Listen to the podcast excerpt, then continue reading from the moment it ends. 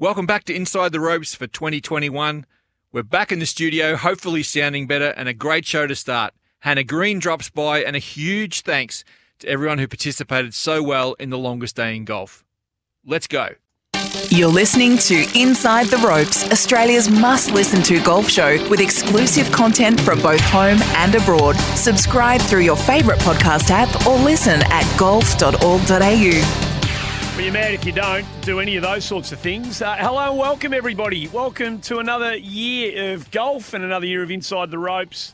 Hopefully, hopefully everybody's had a fantastic off season, a great holiday period, and we're all returning for the battle in better nick than we've ever been before. 2021's upon us. Let's hope that we never see the like of 2020 again as we try and work our way through and out of this thing. Uh, Andy Maher back. Uh, all the regulars will be here, I'm sure, at various stages throughout the year. But it wouldn't be this podcast or this radio show without the man who pulls it all together, our heart and soul, our grand poobah, Mark Hayes. Welcome back, Hazy. Thanks, Murray. Merry uh, festive. Merry festive. Festivus. Festivus, that'll do. Yep. Festivus. Uh, I hope we don't have to talk much about uh, COVID all through the year. That'd be my hope and wish. But um, obviously, it's going to impact things as it rolls around the golfing world, as it does with every other aspect of our community. But it's great to have a bit of, um, I wouldn't say freedom just yet, but we're, we're getting much closer to it as a community. So, um, yeah, it's starting off much better than uh, we were six months ago. So, We've happy days. to, I think we've all learned to live with the new norm. I, I don't. I actually don't think I'll ever rake a bunker again, and I don't know what it's going to be like to putt with a flag not in the hole anymore. It's actually amazing how quickly you adjust It is. to the new norm. It really is. I, I didn't adjust so well the other day, Andy, when um, a ball hit the flag stick and popped back out Been a few of those, four yep. inches towards me. Yes. Uh, but other than that, yeah, I mean, it is. It's just what you do now. Yeah. It's just what you do. Yeah. And if you know, if you know your guys, they're sort of your in a way your golfing bubble. You, you, it's, it's very normal. If you don't know someone, you're still bumping elbows. It's it's actually really normal. It is. And the one thing I will say, and I don't know, somebody, some nerd will probably um, actually quantify this at some stage, but not raking bunkers actually speeds up your round. You get in and out of bunkers so much quicker now. Um, and I'm not sure golf course supers are going to be keen to have this um, considered as part of our new reality going forward. But you do get in and out of bunkers so much quicker. Yeah, I think it's more problematic in winter when you've got heavier footprints in them. But if, as long as you can move the ball. But uh, Clates, for one, would argue, Mike Clayton would argue that bunkers aren't a big enough penalty when they're nice and fluffy and raked Spot on. anyhow. So Spot he on. says they are meant to be in the old terminology hazards. If you rake them too much, they become very simple to play out of for the I've, good ne- players. I've So- never played, but my bunker game has never been as good Mm. as it is now. Being able to just, you know, give yourself a preferred lie. Yeah. I, my, I've never played out of traps as well as I am in, in the last two or three months. I've hit more good bunker shots recently than I have before. I'm surprised that you're even going in bunkers the amount of golf you've been playing. I haven't been playing any golf, Hazy. I Oh. played about three, although I did my last round. I did have 41 points down at St Andrews Oh. Beach. So there you go. wow. But fortunately, that hasn't registered on my handicap, and I don't know why. It was in the official competition results on the St Andrews Beach website, but it hasn't registered. So I should. Why isn't that registered Oh, on? you, Go on. you seriously I'm hitting me get- with a I'm- Golf Australia wins right off the top? What? No, I'm not. No, because I'm playing in the blue jacket in a couple of Oh, weeks. So I'm happy if it doesn't pop up because I reckon I'm going to lose. A couple of shots. I think I might. So I'm quite happy if it doesn't. if it doesn't appear until after that, that'd be great. Uh, Hannah Green's going to join us um, on the way through for a chat. Her golfing reality does continue to be affected by, um, you know, COVID restrictions and quarantine realities and all the rest of it. Todd Harper, the CEO of Cancer Council Victoria, is going to join us to talk about, and we should flag this right off the top. Um, and give everybody who played, and there are over four and a half thousand people who it up in the longest day this year, last year. So the players a massive tick, but for the sake of what we're about to talk about here and talk more with Todd Harper a bit later on, an even greater thanks and a debt of appreciation to those who donated, because the number that was raised this year was absolutely mind-boggling. well, should we Yeah, declare no, the number? I, I think we should. Yeah, go on. Uh, at the moment, and there's still little leaks of cash coming in here and there, but at the moment, it's over $3.1 million nationally. I think everyone who listens to this who's had either a playing or a donating or an organisational part in that should take a massive bow. It's gone from being a nice idea to a, well, a stalwart of the charity world Yep. in sport inside a decade. And that's all down to the golfers who have taken it on board. And for those, uh, we're we're calling we're calling we're speaking to you from Victoria, but for those who have done it, especially in the far north, Andy, Yeah. with limited daylight compared to what we have down here, you're bloody legends. Yeah. Running around 72 holes in a day um, in presumably fairly humid conditions as well. Yeah. Uh, good on you. I mean, seriously, $3.1 million is nothing to sneeze at. That just does so much for the cancer councils around Australia. Oh, no doubt. So, look, we pre-recorded the interview with Todd Harper, who uh, I caught up with yesterday. So we'll play that a bit later on. And I mentioned uh, if I could, if I could, there's a fellow called Andrew Buxton who he's not doing this because he wants a pat on the back. He's this started because he and a bunch of his mates who are members at um, Sorrento Golf Club here in Victoria lost a friend of theirs to melanoma, and they decided on his anniversary to get together and do the 72 holes as a you know their mate did it hard. Let's let's have a day where we put ourselves through it, and it they raised a bit of money, um, and it seemed like a good idea. So it's grown from that. You know, the little things, big things grow. You know, has never been more of a reality than it is in this case. So to, to Andrew Buxton, who has pushed, and I've been on a little subcommittee with him trying to generate a bit of media interest around the place. I've I've been useless on that, but I've seen him on, at the coalface. You know, bring Cancer Council on board and drive this with a vigor and an enthusiasm and a belief in the concept. And I think that's why it's worked. There's in a world where a lot of people are asking for public donations a lot. I think the reason the longest day is such a triumph is because it's conceptually a really good idea. Mm-hmm. It's not easy. Um, it's meant to be difficult, but those who push through and do it get such a sense of achievement out of it, and it's, it works on all of the levels that it's intended to work on. I think it hits all the marks. So, uh, to to you, Andrew, and your mates who started this, and and then everybody who's been involved in the building of it, I think um, massive credit to all of them. So Uh, 3.1 million, Andy. it's, unbelievable, it- you know, it's um, it's a genuine powerhouse among Mm. charities in Australia. I think it's, you know, the golfing community is exceedingly generous. What we do around Challenge Cancer is is Mhm. fantastic. Yep. Doing it for Jared, etc. Um, longest day in golf and other things that as they crop up, uh, they're all phenomenal. And we just, you know, we we, I think we've come of age as a community. There's a lot more. Uh, camaraderie within the golfing establishment, I reckon, in the last little while. Maybe Yep. it's COVID related, I don't know, but I, I, I'm proud of what that's become from my Good on you. perspective. Good on you. Well, I know you know everybody at GA has been working pretty hard at that nationally from a top end of town. That's been a, a direction that you know you and your colleagues in in Golf Australia have been working towards for a long time. So if we're seeing it at the ground level, um, then um, it's credit to those up top who have been working hard. Uh, at, at that. Right, uh, so there's heaps happening. Um, as I said, Hannah Green's going to join us after the break, so we'll get to her then. But I don't know where to. start. Can we start at the Players Series? I know there's a whole lot of stuff happening internationally, and, and you know we've got some great results in the last week to talk about. But as we speak, we're recording this on Thursday morning. They're teeing it up down at Rosebud now. It starts, and we'll be able to see it. And I know you've got the broadcast details to tell everybody about, but. Um, the play series, we've spoken about this. We mentioned it regularly last year. Well, the concept is realised today. And I must say, if I wasn't at work, Yep. I would have been straight down to Rosebud this morning. I would have loved to have been there and wandered around both the courses down there today and just seen this come of age. I, I'm so excited about this as a concept, and I really hope it becomes the new cornerstone of the Australian tour in a large degree. And for those who hadn't caught up on previous episodes of the podcast, you know, late last year when Nick Dastey Mm. um, and Kim Felton were telling us all about this, this is all the domestic PGA pros, WPGA pros, uh, elite amateurs, and then on the weekend some very fortunate juniors. Mm. So I guess all four elements of tournament golf and the future of tournament golf coming to one into one tournament, all trying to win the one prize, all Yep. getting great experience, learning off each other, particularly the youngsters. Um, but the men and the women together, just like the Vic Open, um, you know, we've we've talked about that. But this is absolutely the future, and it's given not only the PGA players a chance to play for the first time in quite a while, Yep.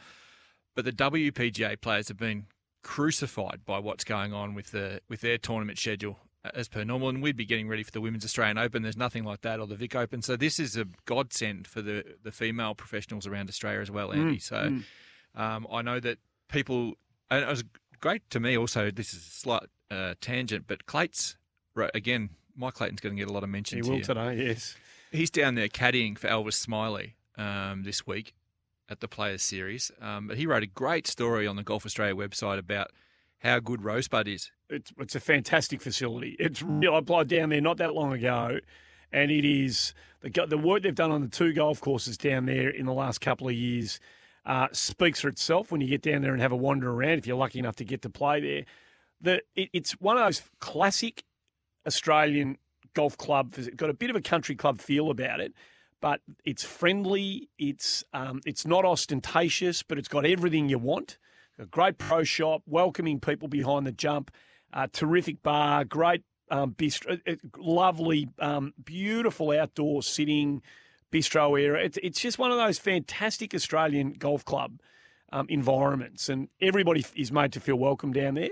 Um, and the, as I said, the golf courses, they've got 36 down there. The two golf courses down there are fantastic. Done a great job with them. So. Clates reckons the I think the North course where they're playing, I think it's the North course, um, is the the single greatest secret in Australian golf. Yeah, so, right. um, quite remarkable. I, I, I've never been there. Yeah, you'd love it. You'd Oh, love I- it. Just You'll- listening to what you just said, I'm like, oh, let's go now. yeah, it's right up your alley. You know, no airs and graces, Yep. but but not, but but but impressive. Yeah, you know, so it's um, it's a fantastic facility, beautiful time of the year. Still a lot of people down there on the mornings of Peninsula holidaying, and hopefully there's a, and there's a you know big golf community down there. So hopefully they get along and support it. And for those who've been inspired by Andy's words there uh, about the course, uh, it's being broadcast. This is fantastic by the PGA of Australia, by the way.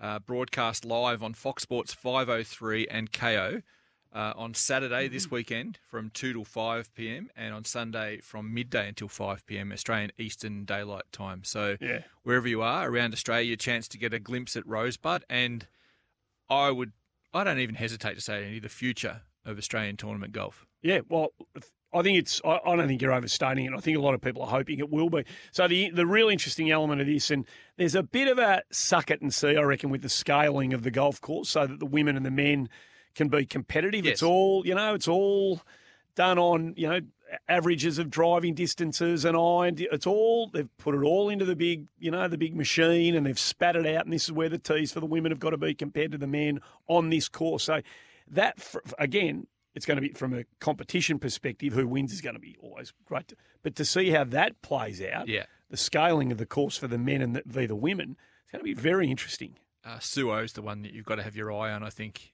in particular, uh, you know, she's very familiar with all the courses on the on the southeastern side of Melbourne, um, and she's back. She's been in uh, full training for you know best part of a month now, and um, is down there with Geoff Ogilvy, the tournament host, and she's one who could really get going there. And if you know. She's the one you've got to set the course up for for the women, so it's also a really good test yeah of course for the people underneath her in the world rankings who are there on the WPGA side of things. So, to can they keep up with Suo? That's you know a fairly fairly strong question. You- you'll remember frank marquezani of course Absolutely. magnificent footballer Carlton and Fitzroy uh, played a bit at Essendon again, but we forget about that part of his career. Uh, they're local members down there, the Marquesanis, and there's a couple, boy and girl, son and daughter of Frank playing. So, um, in terms of world rankings and expectations, I don't think either of them would be expected amongst too much of the punditry to to figure.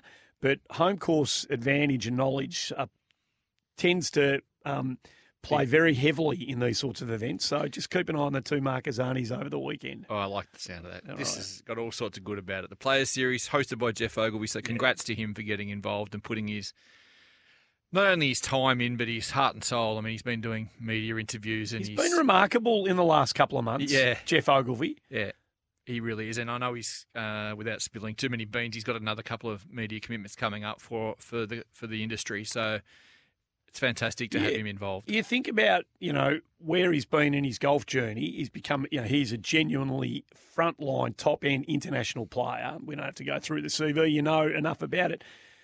We want the greats of the game to come back and give and help, you know, the next wave. Yeah.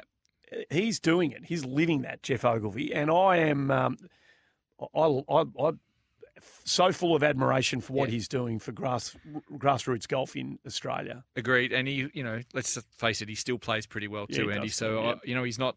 Uh, He's not in his prime anymore. I don't think he'd mind me saying that, but he has streaks where it still is Yeah. very evident. And didn't win at Yallourn at the Gippsland Super Sixes last week, but on the second round he shot one of the better scores for the day, and I- think everyone got excited just to see it. So, um, congrats there to your man, Marcus Fraser. Well, um, there's a lovely segue. The, the, the, if you haven't seen it, you'll be able to find it. So here's another guy who's scaled back his, you know, his, his competitive um, roster, but it doesn't scale back the competitive instinct.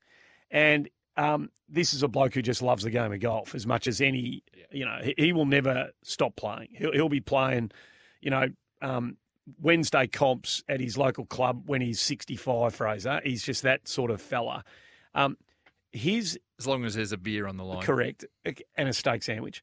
Uh, he, his chip in to beat uh, McPherson in the, was it the semi final he beat or the quarter final he beat Yeah. Brighton? Um, so. Semi. Semi, semi, semi. Brighton got, yeah, was one. And yes, because McPherson got to the playoff for third v fourth. It was pure Fraser. And nothing, it was a hard breaking right to left. Pin was set just sort of on the on the on the bottom of a bit of a downslope. He was front right, probably 15 metres off the front edge, just bunted a little wedge perfectly into the landing spot that he picked, and it just rolled. It probably it probably broke from the side on angle. It looked like it broke about 15, 20 feet, and went in sideways. Had to come in through the side door. Such such was the you know the, the level of break that he had to contend with. Just went in dead centre side door, perfect holding speed. It was classic Fraser. I mean, he's made his mark internationally because of his short game, Mhm. and that short game came to fruition when it needed to against Andy Martin in the second round, and then against McPherson in the semi. Um, good to see him win. To he's- get a trophy for his kids. He's a legend. Yeah, he gives the the trophy to his kids was great. Um, you know, imagine imagine how what he would have done had he had a slightly more flexible spine, shall we say, Yes, Andy? yes. And he could have cranked his drives another thirty meters because his short game's still, you know, schmick. It is. It is. Uh, great to see that. I want to just give a quick shout out to um, a good friend of mine, Dean Lawson, who was the uh, number one seed Yeah, after yeah. the stroke play section, and I had a good fortune to play a couple of rounds with him at the mighty Kerr Lewis over the Christmas break when he was down training, and he's going places this year. Didn't you know? Match play is match play. It is what it is. He Yep. qualified first down there amongst a really strong field. Um, I just keep an eye out for Dean Lawson, um, Kerr Lewis. Gold Coast, wherever you want to claim him, claim him because he's going places this year. All right, so keeping an eye out. Let's start in Europe. Um, we've been telling people for a while, and this is no news to anybody who watches a lot of tournament golf, like we do. We've been we've been saying Jason Scrivener, it's coming, it's coming. Now- Now, in the end, he was you know four shy of Tyrrell Hatton, who's world class, and he's you know emergent and continuing to be so. And for a player who's already a Ryder Cup up, you know he's still got. There's a level, I reckon, somewhere that Tyrrell Hatton hasn't found yet within his own game. I wouldn't be surprised if he wins a major championship. Five wins in his last 20 starts He's- globally. He's a very, very good. He's a world class player. So to run second to him, albeit four shots back, is no mean feat. Shoot 66. The significant thing for Scrivener, I reckon, was shooting 66 in the last round to charge. You know, he was he was there or thereabouts anyway. But to go past, you know, several world class, including Rory McIlroy, who we should have a chat about again for a final round. You know, that wasn't where he wanted it to be, but We've been talking about Scrivener for a couple of years, and he's getting he's just methodically getting closer. The beauty of what he did is, in the afterglow of it all, is a the big prize check, Mm. like one point one million dollars Australian is by far his biggest payday. Um, huge, huge. Um, I know his caddy from Perth is uh, Rance de. He was very excited too, and hopefully we're going to get them on uh, the podcast Yeah, in, yeah. A, in a couple of weeks' time. Um, but he's gone to 114, I think, in the world rankings. So Mm. that's important. Um, but the confidence, as you say, from beating Justin Thomas, Mm. Rory McIlroy, Justin Rose, handful of other players, Tommy Fleetwood, all major champions or in the top 20 in the world, is off the charts important for Mm. him because now he's got with the Rolex series importance on the rankings and the points. He's basically home and host for whatever he wants to do for the rest of the year and, and subsequent years. So He's now playing with house money straight off the top at the start. And again, to me, Andy, I loved watching the European Tour. We will that's the first of probably forty times we'll say that this year. But even if it is a Middle Eastern course and not a classic, Yep. it's a great thing to see that course because we see it every year. We know the holes. Yep. Um, I, I really enjoy it, and that and the the, the participants uh, make it a better tournament. It, it was so much better to watch that Yeah. than that thing in Horrific. California. Yeah. Um, and I think the the guys who go there, um, you know, Justin Thomas, Rory McIlroy had probably bigger callings this week coming in uh, Torrey Pines, Yep. but they still got off their backside and went there because it's an important event. So I'm credit to them, and I, you know, full full credit to the European Tour for putting on such a great a great uh, tournament so early. Did you see the five minute angry Ah. golfers? One Pro- of the all time greats. Magnificent. So it goes to what you're talking about. It goes to the commitment, the fun, Yep. um, the the esprit. uh, It goes to all of that stuff. That there's a, there's something, and, and I reckon it feed all of that feeds in to what we see routinely come Ryder Cup time. I reckon it's all pa- Absolutely. it's all part of that. So, for those who don't know, go onto the European Tour social media. I think it would be still favoured there and um, pinned to the top so you can see. It's called Angry Golfers. It's hilarious. It's a it's It's basically hilarious. an AA meeting for people who are a bit, bit sort of snarky on the golf course, and it's just got four or five guys, and the empty chairs are classic for me too, Andy. But four or five guys in there, a meeting hosted by Tommy Fleetwood, who's he's a pisser. He's got eight, two of them have got genuine acting. Oh. Him and Pepperell have Yeah. got genuine high quality acting skills. It's unbelievable, Yep, Fleetwood. yep. So I, I love him, and uh, yeah, it's it's it's whatever you got to do to, even if you have to pay for internet to watch it, it's worth it. it is. It is. So we'll continue to watch Scrivener. Uh, we're all getting a bit excited by Cam Davis. I know you were too because I saw the social media thing starting to go through the roof. Yeah, He, um, oh gee, it was exciting. I know the, there's elements about the court. There's a, you know, all of that. We talk about American golf a lot, but when there's an Australian who's in the mix and charging the way he was and holding his own, when the two guys he was around are clearly world class players, Siwoo Kim and Pat Cantlay, who are shooting lights out. Like you, you know, you've got to keep making birdies to stay in touch. Say what you want to say about the course and the setup and everything. Twenty-seven birdies though three shot without a bogey. Extraordinary. last day. Twenty-seven. Eight under, eight under, eleven under for the last round. Cantlay shoots sixty-one, and he still can't win. It's it was, and they and those three. When you look at what everyone else did for the day, those three just went. See ya. Yeah, They were like the breakaway from the peloton, and no one else could go with them. No. And our bloke was in the middle of it all, and did not look like a, a misstep. Really, like he was so. A couple of times he thought, "Oh, I've underclubbed that," or "Get over," and then it ends up a foot away from the pin when he carries, you know, Yeah. bunkers. Eh, But it was just beautiful to watch. he so he shot thirty on the outward nine to put himself right in the mix, and then was with it the whole way until the last couple of holes as the other guys just surged a little bit. So two birdies on the back nine to get to his Mm. um, day's score of sixty-four, but the other seven holes had putts that were legitimate. Yep. could have, would have, should have. Yep. Um, you can't count them. That's that's that's what golf is. It happens for other blokes too. But they were like he could have shot anything, Mm. and I think that's the sign that he's not afraid in that company. He's previously his wins have come from four or five back, going out shooting the lights out before the pressure. Mm-hmm. He was in that mix this time, Andy. He Mm. was he was part of the drama for the final three hours of that tournament. So just hearing him talk too, um, Big Cam. We have had him on the podcast a couple of times, but he seems much more. I belong here now in Mm. his speech. Mm. So you know, he got married in Seattle last late last year, and he just seems like he's matured. I don't think it's too far uh, a stretch to expect him to be extremely competitive in some of the, the even the middle or bigger tournaments later this year on the PGA Tour. Mm. Mm. He's got that game. So there's two two takeaways from me, other than you know the Australians in uh, Abu Dhabi, McIlroy, and in California, Tony Finau. Th- There's they're both great players, and they're both contending more often than not. But there's just this thing that's starting to creep in, and we know about Finau. He can't seem to get it done on the last round, and he just he was there, and then he and then he couldn't go at the end. And McIlroy shoots 70. Now, now Rory's still a winner. We understand that. But it just, there's just a little watch on, and we've seen enough. We've seen this happen a bit too often. Are you putting McIlroy in the Finau category? No, but I reckon there's a there's a little watch on both of them for the same. Just not.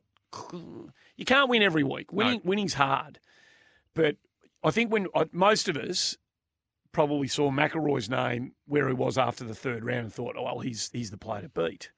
Um, and I think maybe the same, you know, even with you know Cantlay and Siwoo Kim and a couple of others around. A lot of people probably thought, oh well, Finau's going to take some beating here, and at various stages in the last round, he was leading or co-leading as well. But he just, there's just, it is hard, and monkeys get on backs and all of that sort of stuff. They and grow too. They do get a bit bigger, probably on bigger on some backs than others. McIlroy's doesn't need to prove anything to anyone, but it's just a little watch, I reckon. Just you know, just as we go through the early stages of 2021. McElroy could never play golf again tomorrow onwards, and his career is already He's Hall, of Fame. no So yeah, that's right. he doesn't have anything to prove. Um, Finau, look, I, I had the very good fortune to share a couple of um, courtesy car rides at the US Open when I was at Pebble Beach. I, I, you couldn't find a nicer No, bloke. no, So I, I don't think it bothers him in the slightest what's Yep, going on. yep. Put, so let's put that on the table. But he's made a lot of teams, Andy. You know, US teams and, and consideration for other events and uh, without winning. So it, it speaks to his consistency that he's Yeah, even in yeah. that mix without Yep. victories. But he's just been um, inundated. I think is probably the right word with critics in the past two or three times he's experienced this Yeah, yeah. and it's a it, it'll get to a gorilla and then a King Kong pretty quickly because it becomes a topic of conversation even for the very supportive CBS NBC teams Mm. who don't want to be seen to be potting someone. They're going to have to start talking about it soon. Uh, and he's the nicest bloke, Andy. Honestly, Yeah. if I, I could barrack for someone on the American side, it's him. Well, you're allowed to talk about it without being hateful. Yeah, yeah. You're allowed to just identify it as, well, this is a little thing that for him to be the next level. And he, hey, we can talk about it. They can talk about it. He he wants to win. You know, he he doesn't want to keep running fourth, fifth, sixth, and seven and shooting three or four worse than the winner each week in the final round. So, you know, that's what he's out there for. He's making a he's making a truckload. He, money wise, no Correct. problems. But um, that's once you get enough of that, it becomes about something else for these guys. So.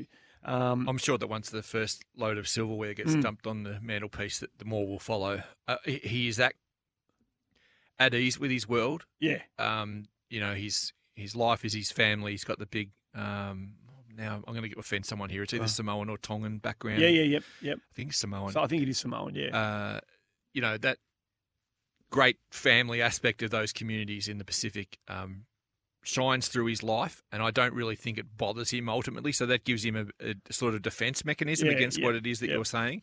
But um, he, he he's too good a player not to have won more. yeah, yeah. And so, just on perspective, before we get away from this, McIlroy did, and look, Rory's got a lot of reasons to be pretty comfortable and have afford himself a, a broader world view. We don't often hear it from golfers. McIlroy's becoming more interesting on this front in the last 12 months than he has been. Maybe he's you know, getting a bit older and he's starting to feel a bit more comfortable saying stuff. But what he said about you know pandemic related realities and uh, did an, a, a pretty broad interview before before we teed it up in um, in Abu Dhabi, and it was a really refreshing comments that he made, particularly in a world at the moment where some sports people aren't necessarily covering themselves with too much glory. That's a fair particularly in. Melbourne, you know. So um, he, I thought, thought, think he's, you know, he's doing a, he's making a lot of sense. Uh, Um, he's the Ogilvy of the next generation. feels a bit like that, doesn't it? Yep. He's yeah, it feels like he's starting to become.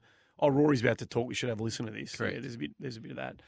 Um, should we get a break out of the way? Hannah Green's going to join us. There's a heap of other stuff we've got to get to. We'll, we'll, we'll park all that for the last segment. So Hannah Green's going to join us. Todd Harper to give us uh, uh, the the take from the Cancer Council's perspective on the results from the longest day uh, to come uh, as well. You're listening to Inside the Ropes. Let's go back inside the ropes with Golf Australia. Great to have you with us. Uh, we're very lucky by virtue of the relationship that Mark Hayes has with so many players around Australia that we do have access to many of them, and they're great friends of the podcast, great friends of the radio show. And one of those is Hannah Green, who's um, been an inspiration to players all around Australia for a couple of years now, and a good friend of Inside the Ropes. And as we're gearing up for a huge 2021 on our first show back, she's been good enough to give us a few minutes of her time. Uh, Hannah, great to have you back on the show and Happy New Year. Thank you. Thanks for having me again. Where are you and what have you been doing? You haven't played since uh, the Tour Championship December, late December last year. What, what have you been doing and, and where have you been doing it? Um, so as soon as the Tour Championship finished, uh, I jumped on a plane a couple of days later. So I arrived in Perth uh, Christmas Eve, did my two weeks quarantine. Um, so I've just ticked over two weeks of being out. So it's been been really nice. Um, I've literally been doing nothing, um, which is kind of what I wanted to do because it had been five months since I'd been home. And normally in January, I'm actually practicing and getting ready for Vic Open and Oz Open. So it's quite strange for me not to be practicing just yet. And the last time I think you spoke to us, Han, you were you know you were adamant about trying to get home more often and, and having done well enough to sort of make that a possibility through the year. And then those whole plans just got blown completely sideways last year by everything that happened in the world. Is it was it a tough year in that respect for you?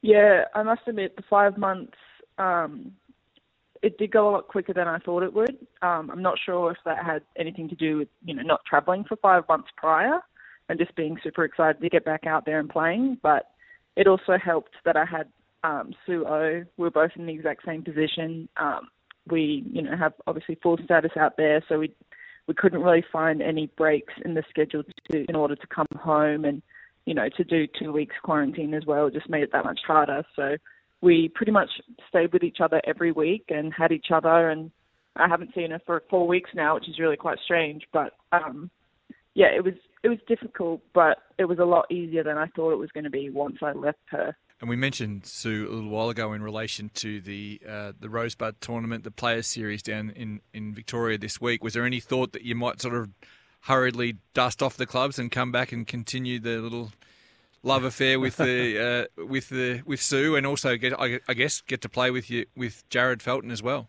Yeah, I did honestly think about it, but as soon as there was community spread over in Melbourne and you know Western Australia closing the borders and everything, um, I just felt like I wasn't ever going to be giving it my full 100% with practice.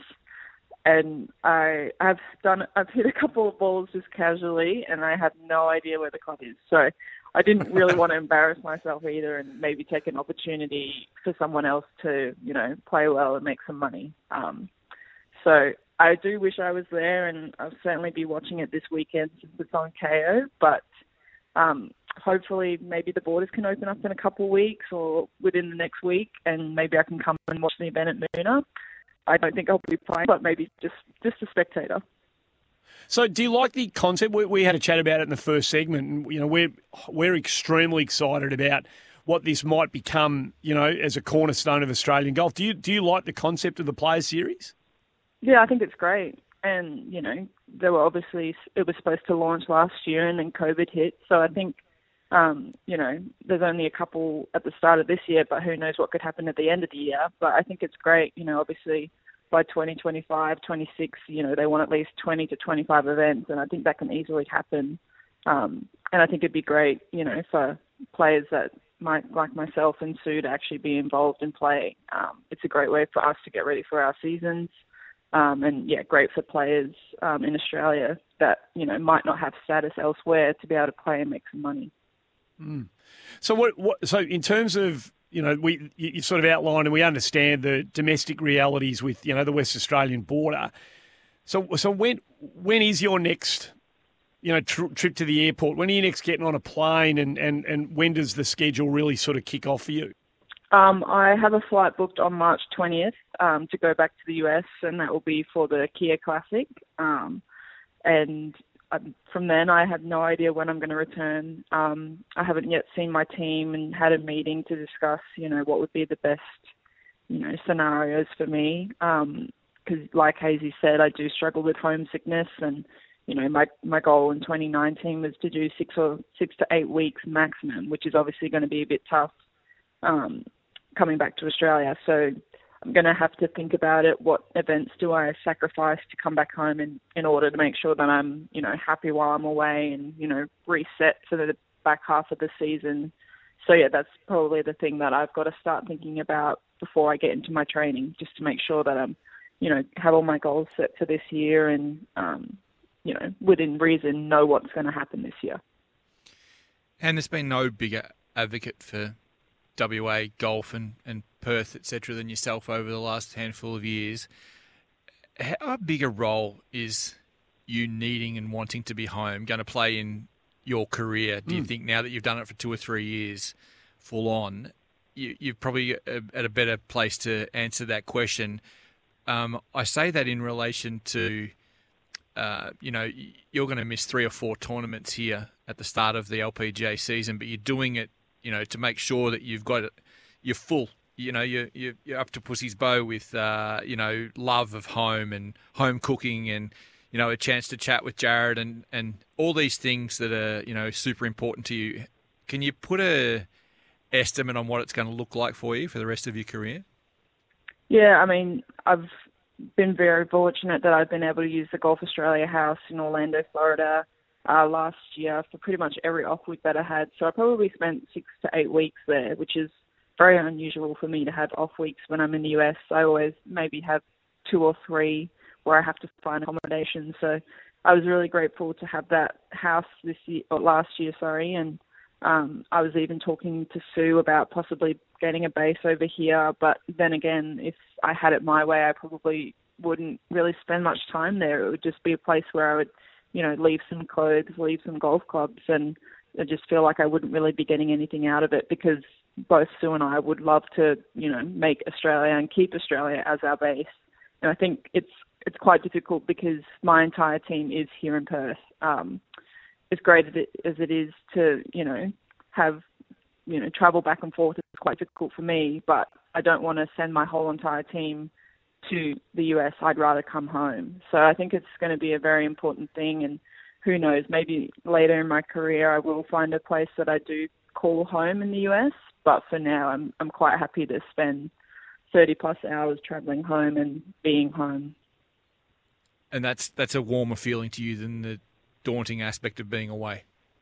Yeah, I guess because I've every time I travel as an amateur, you know, I'd maybe be gone for four to six weeks and then I'd come home for two, or three months. Um, I feel like maybe it's a little bit different if you did a lot of travel younger and for a long extended time. And I feel like four to six weeks is really not a lot these days. Um, yeah. But yeah, even talking to my parents this year, um, they asked if you know I wanted them to come to events, and I said, well, it depends. First, it depends on the borders, but it's still as much as I'd love to have everyone surrounded around me, it just still doesn't feel the same as me coming home. Um, so yeah, it, it is a big thing about me coming back to Perth and seeing everyone and being in an environment that I know. It's a really refreshing. I've got to say, you and Hazy, you've spoken about this for somebody who listens to you speak on this show and you know tunes it. It's really refreshing to hear somebody search for that, you know, work-life balance the way you are. I mean, I can imagine what you do, Hannah, would be very consuming for a lot of people, and um, I don't know whether you've seen people out on tour. The more time you spend, you know, in Europe or particularly in America, but who who you get a sense that they're unhappy. I don't want you to mention any names, and you can tell me I'm completely wrong, sort of barking that it's not the case. But uh, uh, if if you're if you're witnessing people who are there because you know they're they're so driven, they they park all of the other stuff because they're on this, they're chasing this thing. It must be um, an eye opener to see people who are battling to get that, that balance right? Yeah, I think golf is a perfect example of how things can, you know, you can get too caught up in work and then it actually affects your work. Um, I think when I travelled in 2017 and 2018, I was gone for three months.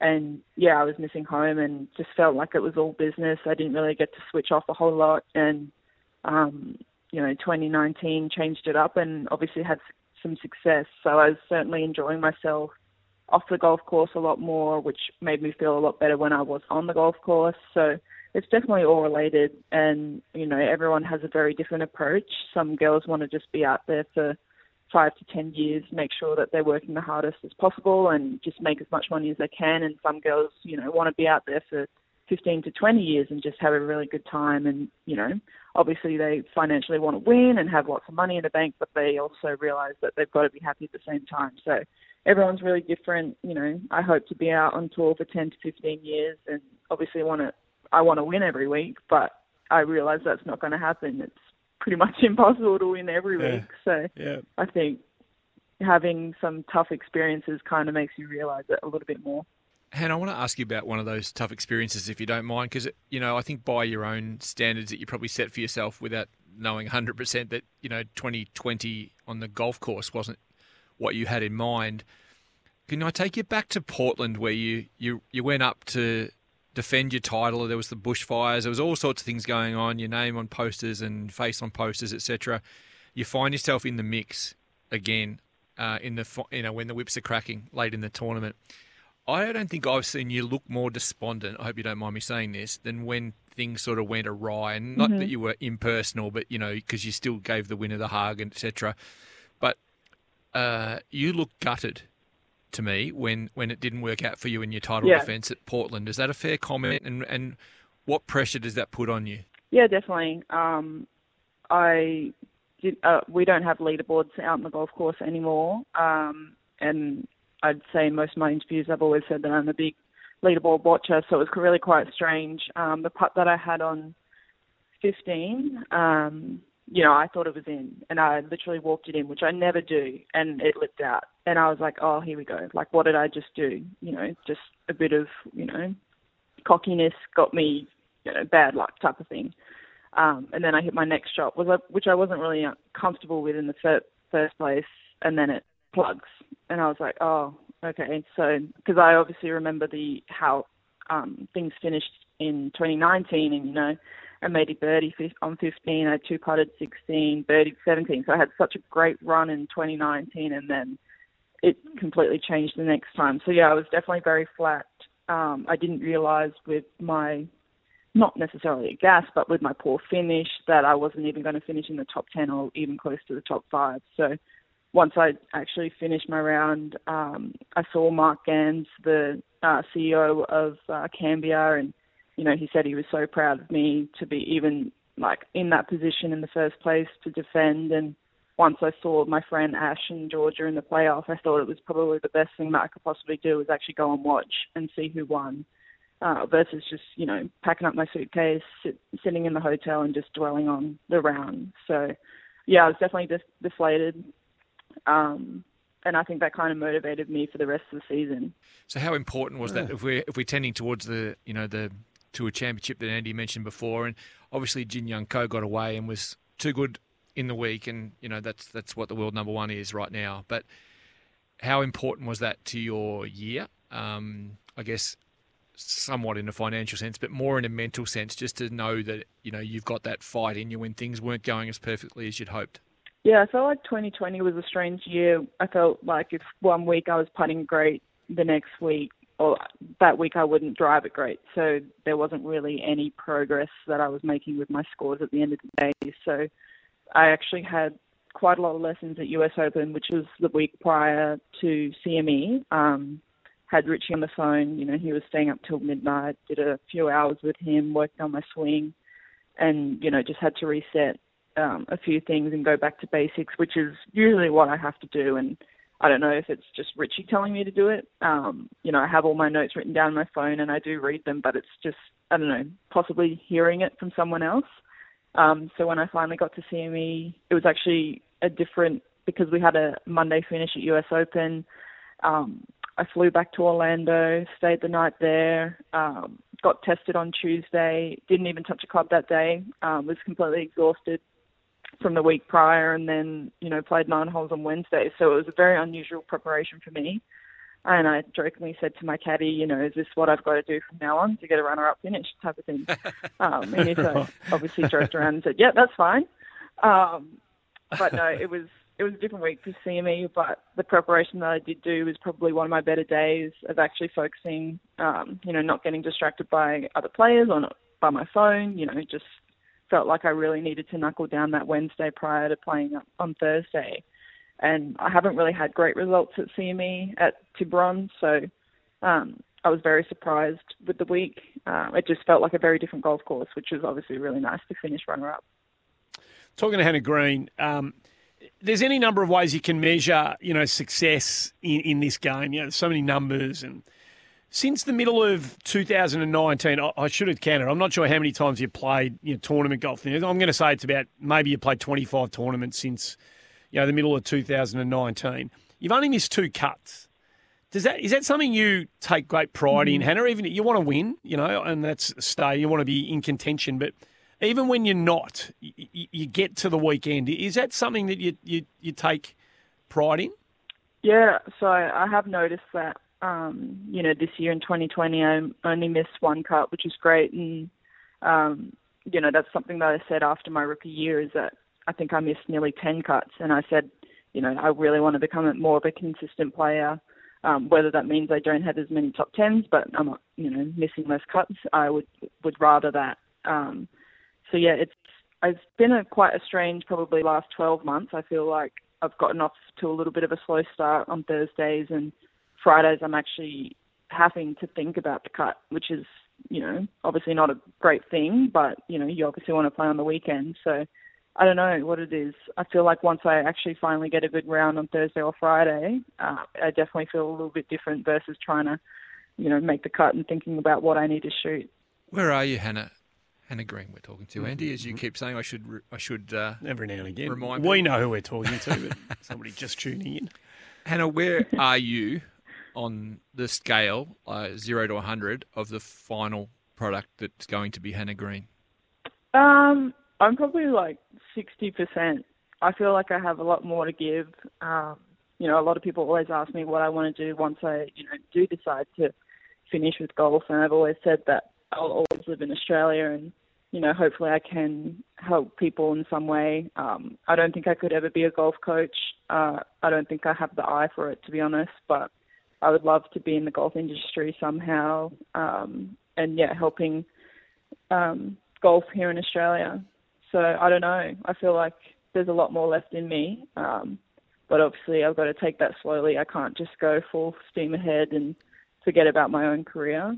Um, got to take it in drips and drabs, I guess you mentioned Richie, which is Coach Richie Smith before, and, and you know when when you had that um, that big major championship win, we we joked with you, you you told us that you were you know was it a four out of ten was it driving or something yeah. for that week.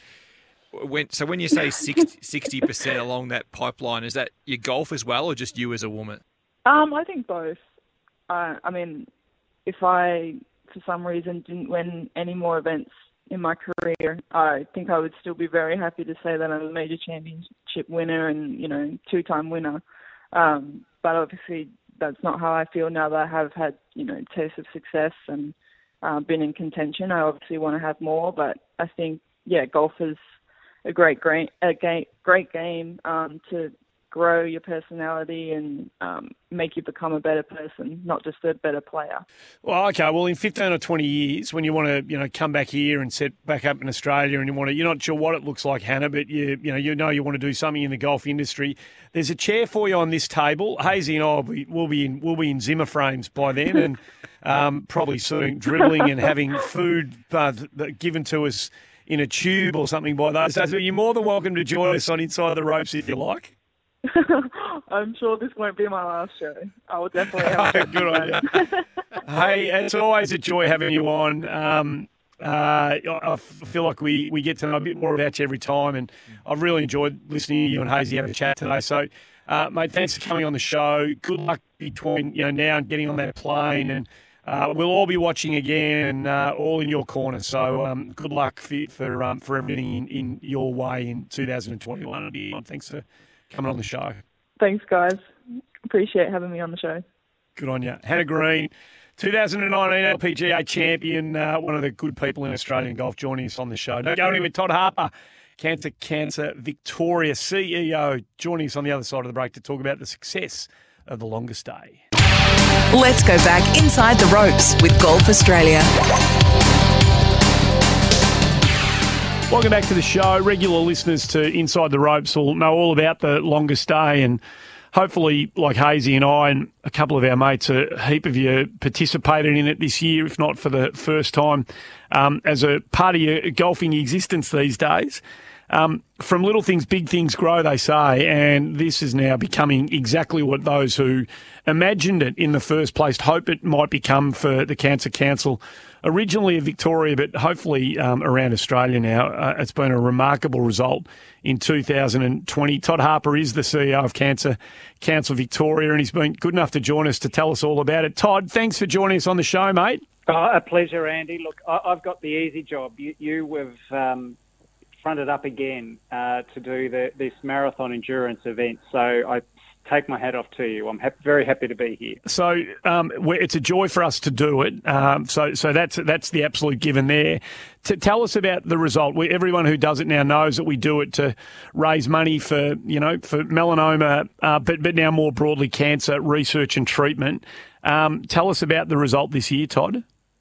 It was a fantastic um, event, Andy, and uh, I really want to say thank you to everyone who was involved because this is a, this is a, a, tall order for all of us. We have about two out of three Australians will be diagnosed with uh, skin cancer before the age of 70, so there's a lot of need there.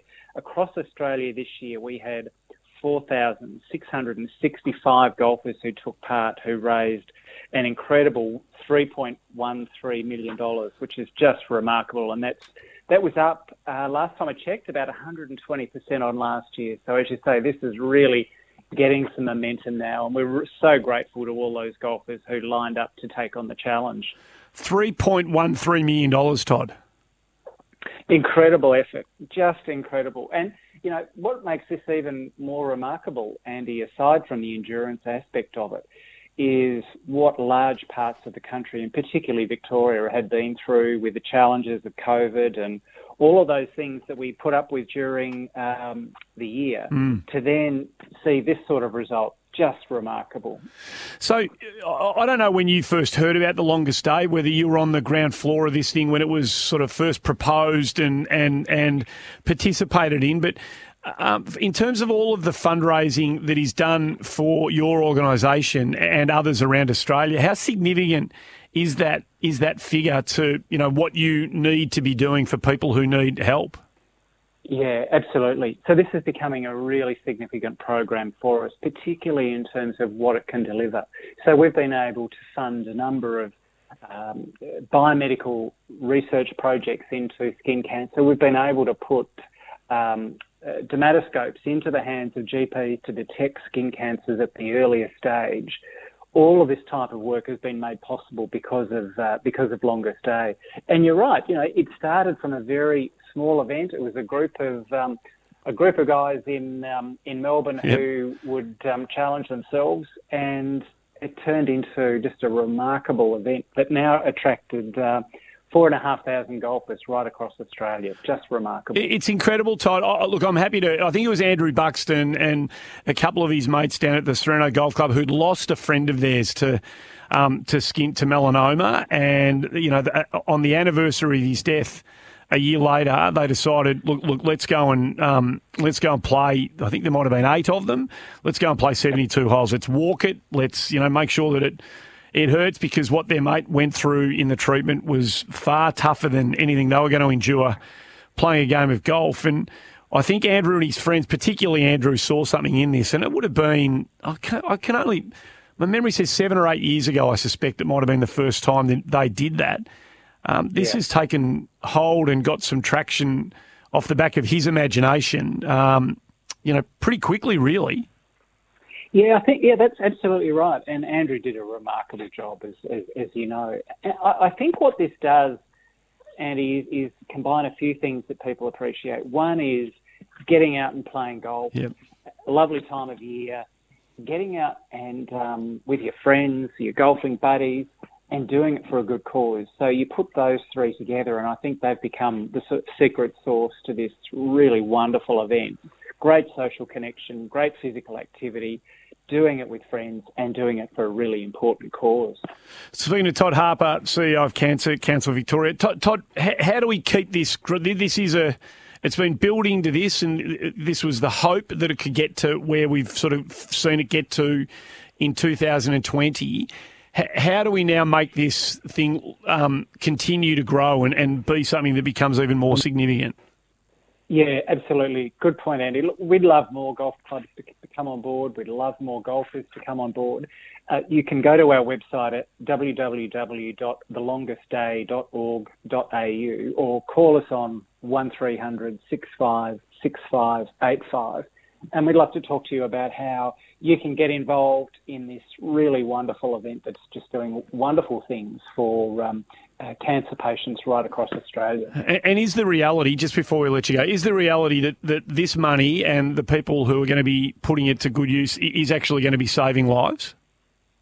Absolutely. You know, the whole point of funding the types of research that we fund, the types of investments that we make, is we want to be preventing skin cancer deaths. Now, if we think about it, most of these cancers, in fact, 95% of skin cancers can be successfully treated if they're found early enough.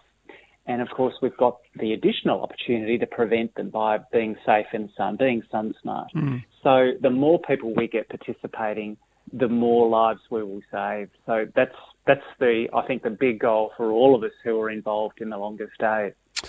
Todd, um, thanks for uh, your continued um, support of you know the, the concept in the in the first place. It's been a really wonderful um, cooperation between you know those who have, have had the imagination to come up with the longest day, and then the support of the Cancer Council who have you know really given us the platform to um, to to see this thing you know build into what it's become. So let's hope that you know, we're talking about a new record number next year. Let's hope the 4,500 becomes 8,000, 9,000, 15,000, 20,000 players in the next couple of years, and that $3 million plus becomes something even more substantial. Um, uh, keep up the good work. Thanks for joining us on the show.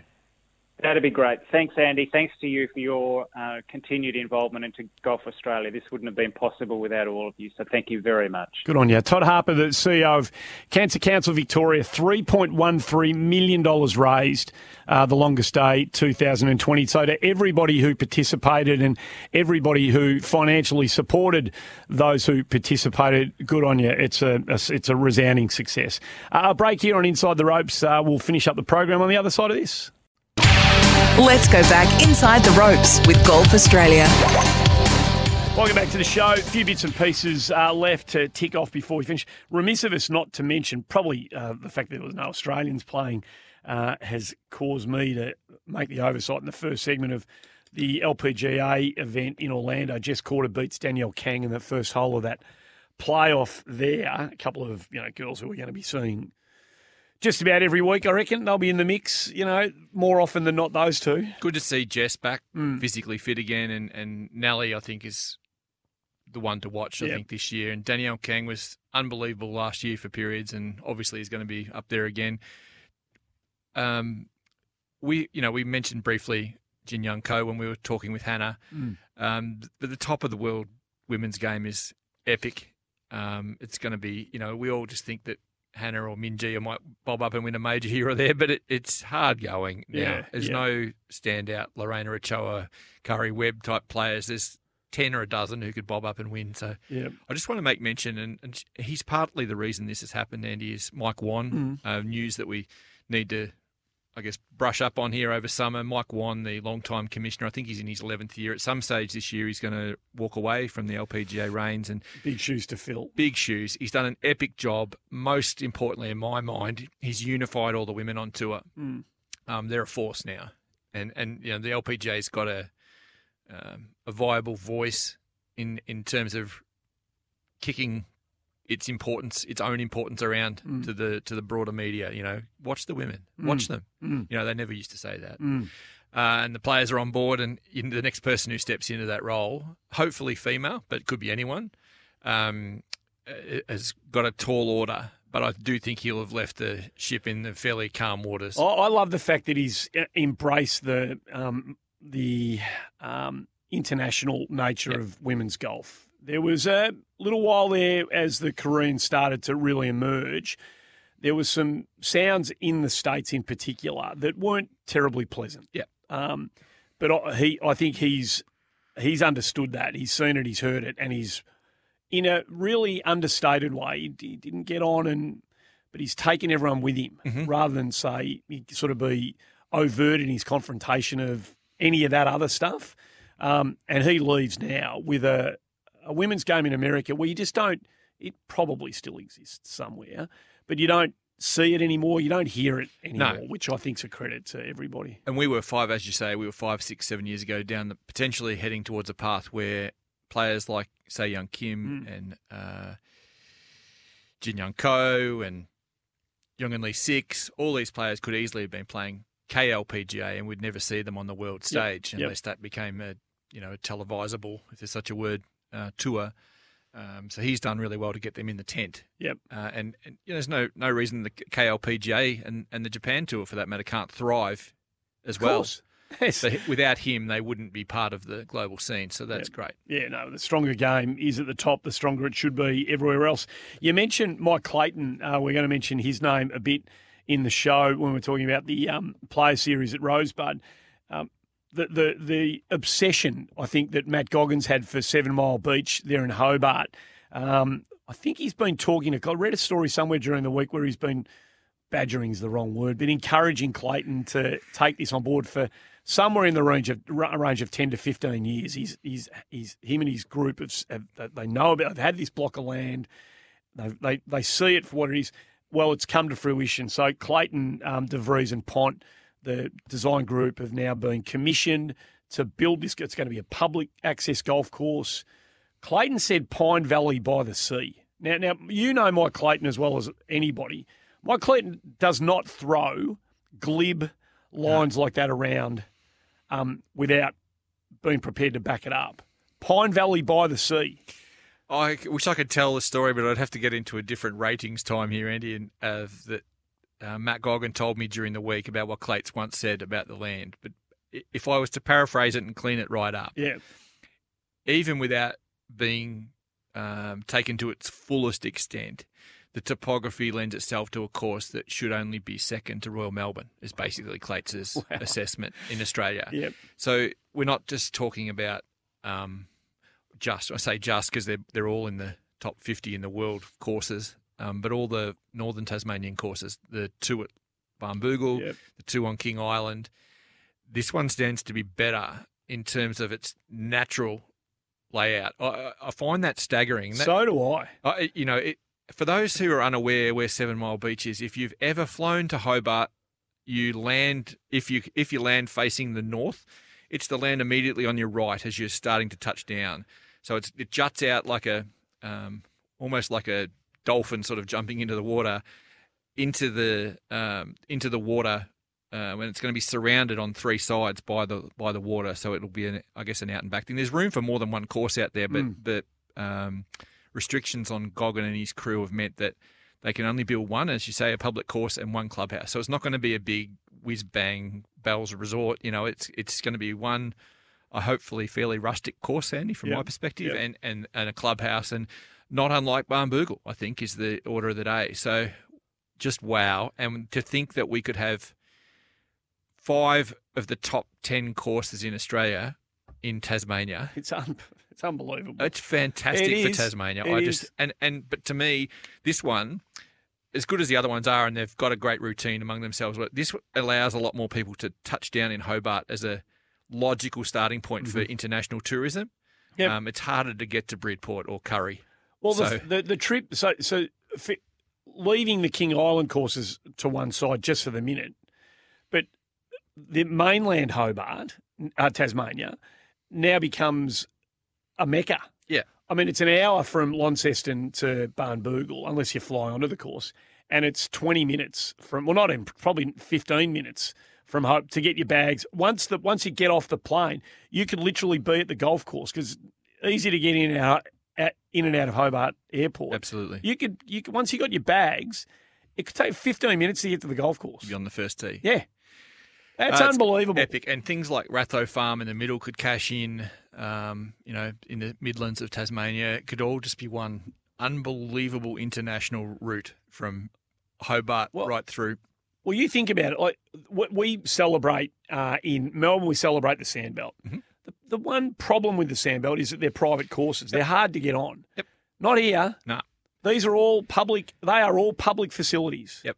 So in terms of um, accessibility and um, go-to zones for golf adventurers, uh, you could argue that Tasmania is going to be a bigger draw card than our famed Sandbelt because it's easy to get on. The accessibility factor, Yeah. absolutely. Uh, and you know, sometimes it's a bit striking when you hear you might have to pay hundred dollars for a round because that's not what we grow up playing. Because we all grew up, as we've mentioned previously, and we will again about public courses.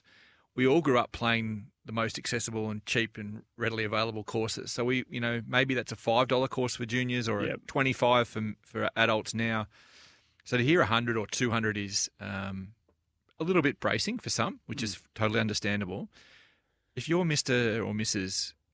Golf billionaire in Long Island or you know the Highlands of Scotland or something, to go and pay 150 bucks to play at Barnbougle or Yep. Seven Mile Beach is a drop in the ocean. That that's a pittance compared to what they might have to pay to go and play somewhere else. This puts that whole world realm in its place. I think it's, Yeah. it's an accessible area financially, uh, logistically. I know it's a bit harder to get there time wise, but logistically, it's very doable, especially from Hobart. And as you say, there's no barriers that makes it for the hoity-toity. Well, the more you get these world class um, golf courses that are accessible to anybody, the more I think players will be encouraged to go, you know what? I'd love to be a member of a top flight golf club. I'd love to be. Like, I'd love to. Yeah. Five or six or four or whatever is thousand bucks a year, I, I'm happy to pay that.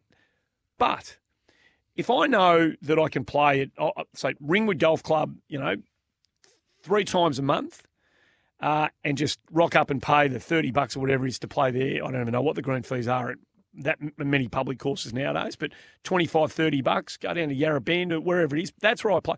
But two or three times a year, I'm going to have my trips. Yep. I'm going to have my trip down to Tassie. I'm going to spend a week and a half, and that's where I get my hit of world class golf. And it's going to cost you maybe a thousand bucks, fifteen hundred to fly, accommodation. But there's your membership Yeah. uh, of an elite golf. I think there'll be a lot of people who are going. That, that some will be in a privileged enough position to do both, but Yep. there'll be a lot of people who financially have to make the call, and um, there'll be no shortage of golf being played. That's the one thing. There'll be a lot of people playing golf.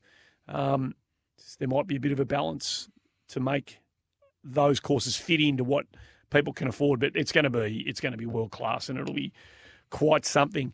Um, what other bits and pieces before we get out here have you got for us? Uh, I've got plenty. There's so Yeah. much to talk about. Um, I just want to mention um, the New South Wales Amateur that's that's going on at the moment, Andy.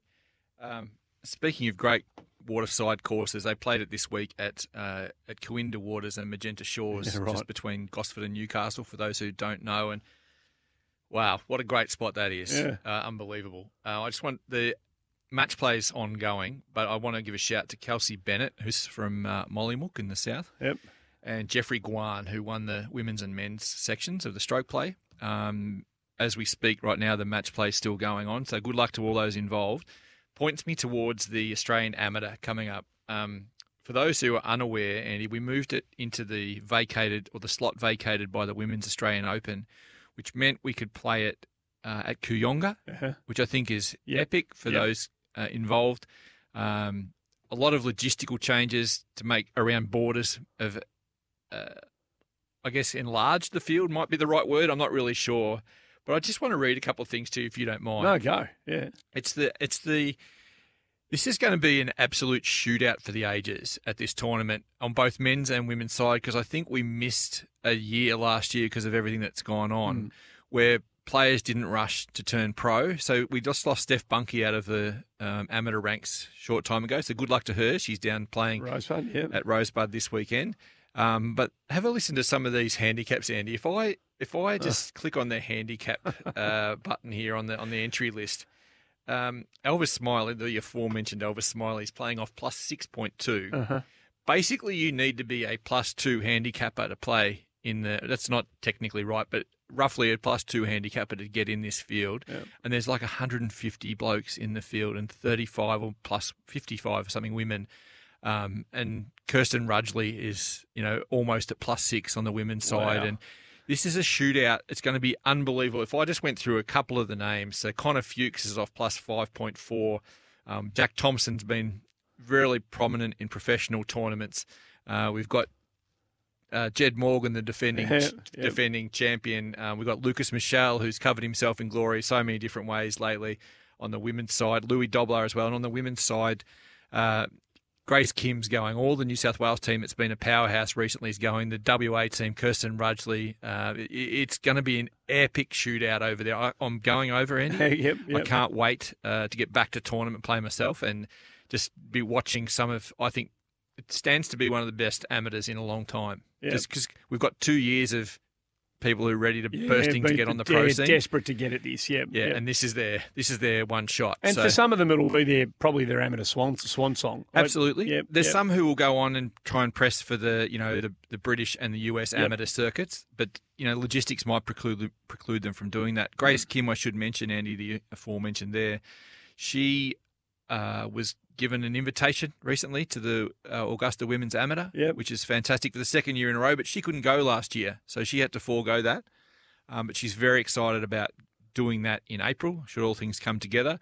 Um, but she's been ready to turn pro for 18 months now, so she's just hanging on. But that's this is a chance for people in Adelaide to get along to Kooyonga, which is a great place to go anyhow, uh, and see some of the best golfers you'll you'll see in the next five or six years before they're household names, and you've got to buy tickets. I was talking to, not to name drop here, but I was talking to Greg Blewett the other day, the former Australian cricketer, of course, and fanatical golfer, uh, South Australian boy, proud Adelaidean. Uh, he was saying that he's seen Kooyonga a lot. He said he's never seen it looking like Is it that- is at the moment. is that right? He said it is mint, like absolute, and they and it's they still had. They reckon they still had a bit of room to bring it up, but he said it was looking as good. It was magnificent. So he was salivating at the prospect of this Wow. tournament. Yeah, so Uh, One, I'm just, so this is she's the second highest handicapper in this field, Andy. So I don't expect her to win, but I want to give a little shout out, and um, this is the, your deepest, darkest section of your black book. yeah, Andy. go on, Ronna. Here's a name for you, Godiva, as in lady, Yeah. Godiva Kim. Godiva Kim. She's 12 years old. I beg your pardon. She's 12 years old from Southport in Queensland. Um, parents both Korean, but dad, I think Chris, is his name. I think is his name. He's been here for 35 years, so you know it, he's a, he's a, they're Aussie. Yeah, yeah, yeah. They're- Uh, she's playing off 3.2 at age 12, Oh, and I'm gonna I'm gonna take great pride in, you know, I guess just pinning her name to the watch list. so depressing to know that there's a 12 year old girl out there who's given me 12 shots. and you'd get every one of them. Oh, I. I need them all. Yeah, I need need them 'em. all. She- I should see her swing, Andy. God, it's just Oh, it's God, it's depressing. absolute poetry. That's depressing. Um, what else have I got for Yeah. you before we shoot through here? Um, I just want to mention, you know, we Tiger Woods. Yeah. Just recapping a bit of the news in the off season. Tiger Woods in for his back surgery. I'm not sure what you think that means for him, but he's hopeful to be back for the Masters. Wait and see. You never know. It's it's the recovery from these things that is often, you know, the the, the surgery they think is going to be, you know, straightforward, but then you hear of complications, and it, so you just wait and see. Yep. Jason Day, Mm-hmm. um, aided by Chris Como, who the guy who helped Yes. rebuild Tiger Woods' swing, putting him in a new back safe swing, and he's confident of getting back to the world number one position. Well, this is it, right? This is for him to be where he wants to be. Get back to that. sp- This is all. I'm not going to say it's the last roll of the dice for him to get himself physically in the condition, but you know, with the number of players that are coming through beneath him, if he does want to get back into that upper echelon, uh, and we know that physically that's been the thing that's you know been curtailing those aspirations in the last two to four years, I suppose.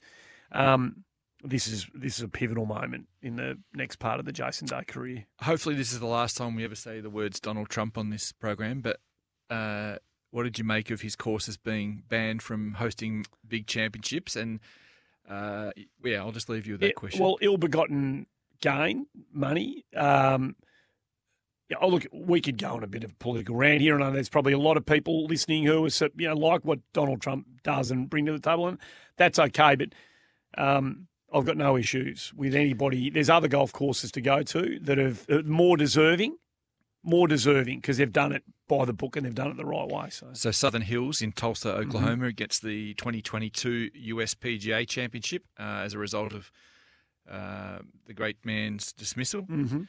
Um, very, No, I've no very big, very big air, air commas there, Andy. Air yeah, I, talking I don't understand what it is. Uh, Davis Love uh, announced as the president President's of Cup, the yeah. US, uh, the captain of the US President's Cup team this Mhm. week. Yeah, good. He's. I think he's. I've, we've always enjoyed. I've always enjoyed listening to Davis Love talk. I think he's played the game the right way. I think he's represented properly, and um, I think he'll. I think he. You know, prima facie, I think he. I think he'll do a good job. He's committed to American golf. I think he's always been committed to American team golf. So, uh, yeah, good. From memory, he was a key player in the last time the US won on European soil in the Ryder Cup. So right too. it's a yeah. long time ago, but Yeah. he's been committed for that long to Yeah, the American concept. So, So, good, yeah, good. That's a good decision. Yep. Um, and we mentioned Mike Wan. I just did want to mention for those who've listened here for a long time, Andy. Um, this year we won't have Joe Charlton and we won't have Justin Falconer. They've both moved on from Golf Australia. So a shout to them for their efforts on the podcast. And, um, but we will have, um, and I'm really excited to have um, a greater relationship now. I think people will start to see a lot more with the PGA and Golf Australia together, and the WPGA for that matter.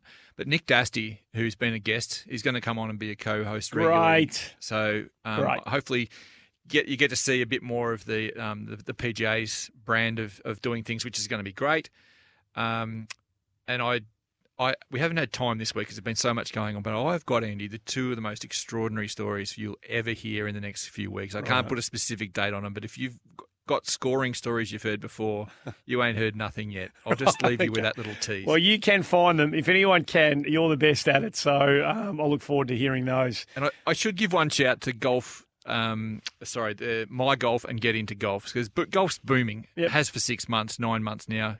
It's still rolling along. If you want to get your kids involved or you've wanted to play, the two programs that are going gangbusters are My Golf for the kids and Get Into Golf for everyone else. There's segmented programs for women, for all abilities golfers, for older golfers.